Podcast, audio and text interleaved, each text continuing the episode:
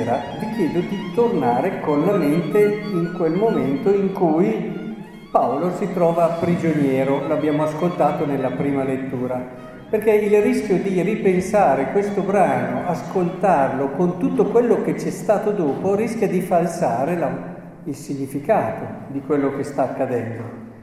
Allora, torniamo un attimo indietro. Allora Paolo era una persona insignificante, il cristianesimo ancora di più. Chi muove veramente la storia sono altre potenze, tra le quali anche questa romana. Vedete, arrivarono a Cesarea il re Agrippa e Berenice, vennero a salutare Festo. Si trattennero, Festo espose le accuse. Immaginate quest'uomo potente, questi dominatori, gli parla delle cosucce che stanno capitando. Eh, quando si chiacchiera dice, c'è un uomo lasciato qui prigioniero, Paolo è già diventato un uomo, un uomo come tanti altri, eh, contro il quale durante la mia visita a Gerusalemme si presentarono i capi dei sacerdoti, gli anziani dei giudei per chiederne la condanna. Risposi loro che i romani non usano consegnare una persona, il potere, l'impero, anche evoluto dal punto di vista anche della giustizia, del rispetto anche della persona, che per allora era già molto avanti, poi adesso se lo paragoniamo ai giorni nostri, eh, però indubbiamente era molto forte. Allora essi vennero qui, io senza indugi il giorno seguente sedetti in tribunale, ordinai che vi fosse condotto quest'uomo. E dopo dice, ma io pensavo ci fossero delle cose importanti, e invece, e invece, nessuno di quei crimini che io immaginavo. Avevano alcune questioni relative alla loro religione e a un certo Gesù. Chi è Gesù? Un certo Gesù morto. Cioè, quello che vorrei farvi capire è che le persone importanti, le cose importanti sono altre per questi qui. Il mondo sta girando su altre cose e ciò che è veramente decisivo, ciò che poi sarà una rivoluzione che neppure oggi ancora comprendiamo la portata, lo è già stata, ma dovrà ancora, ancora di più, è lì che viene e passa così quasi inosservato, tra le cose minime, le cose insignificanti. Guardate che questo, almeno io quando ci penso, è sconvolgente. È sconvolgente questa scelta di Dio di far passare le cose più grandi attraverso le cose più semplici.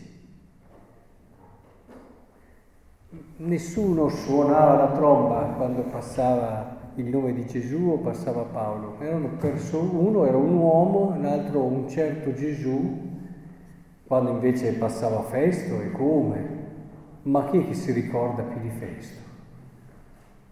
Chi è che si ricorda? Eppure Vedete, è qui l'ordine delle cose. Dobbiamo cercare di comprendere questo perché ancora lo stile di Dio rimane lo stesso. Le cose più grandi le fa attraverso le realtà più semplici. A volte rischiamo di farci prendere da ciò che fa confusione. Pensiamo che siano gli uomini grandi, anche all'interno della Chiesa, non solo i politici, ma anche all'interno della Chiesa, che determinano le sorti del mondo mentre invece il progetto più grande del mondo, l'evento più straordinario della storia, sta passando mica attraverso quei grandi lì, eh, ma attraverso le umili persone semplici che vivono fino in fondo il Vangelo. In una casa semplice può essere una madre che vive fino in fondo il suo mandato, un padre tenace che educa i suoi figli ai valori del Vangelo, al senso civile e tutto quello che leghiamo a questo.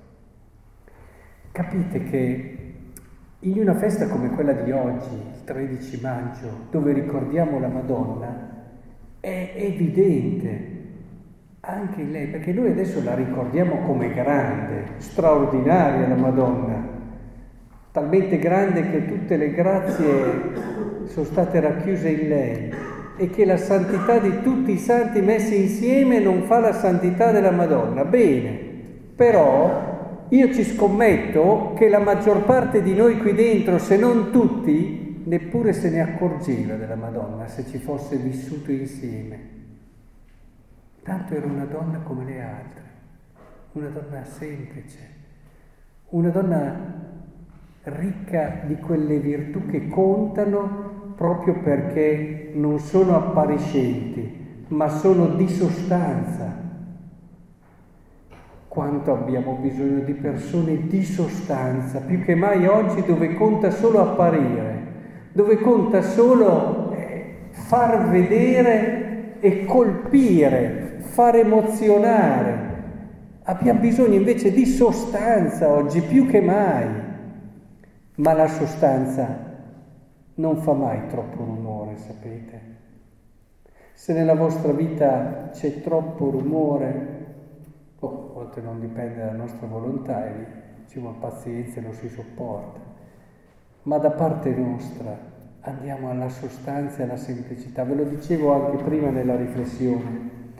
Tante volte guardiamo al crocifisso e non pensiamo che lì, sotto a quel crocifisso, c'è una donna che umanamente sta soffrendo più di suo figlio, poiché Gesù Cristo abbia una sofferenza mistica anche superiore per quello che è il mistero che sta vivendo. Questo è tutto un altro discorso, ma è una cosa un po' particolare e speciale, ma è molto maggiore la sofferenza di una madre che vede morire suo figlio, di un figlio per quanto possa essere colpito e, e martoriato. Fate pensare, ogni colpo che arrivava a suo figlio gli arrivava più profondo a lei, più profondo a lei. Eppure noi guardiamo al crocifisso e tante volte ci dimentichiamo che sotto c'è la.